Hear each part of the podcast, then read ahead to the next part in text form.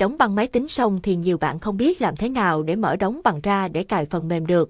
Do đó hôm nay mình xin hướng các bạn cách mở đóng băng máy tính. Sau khi đóng băng máy tính thì chúng ta sẽ không xóa hay cài đặt thêm được ứng dụng vào ổ cứng bị đóng băng. Nếu muốn copy hay cài đặt ứng dụng vào ổ đó thì chúng ta phải mở đóng băng ra. Nốt, xem thêm cách cài đặt phần mềm đóng băng, video cách mở đóng băng máy tính, hướng dẫn cách mở đóng băng ổ cứng máy tính. Bước 1. Trên bàn phím chúng ta nhấn tổ hợp phím Ctrl+Alt+Shift+F6, bạn sẽ thấy hộp thoại của phần mềm đóng băng hiển thị lên. Nếu có mật khẩu thì nhập, không thì nhấn OK. Nếu nhấn phím Ctrl+Alt+Shift+F6 mà thấy Unikey hiển thị lên thì bạn tắt Unikey. Bước 2. Chúng ta sẽ nhìn thấy đang chọn bút vào Roygen. Để mở đóng băng thì bạn kích vào ô bút Thae và chọn OK. Bước 3.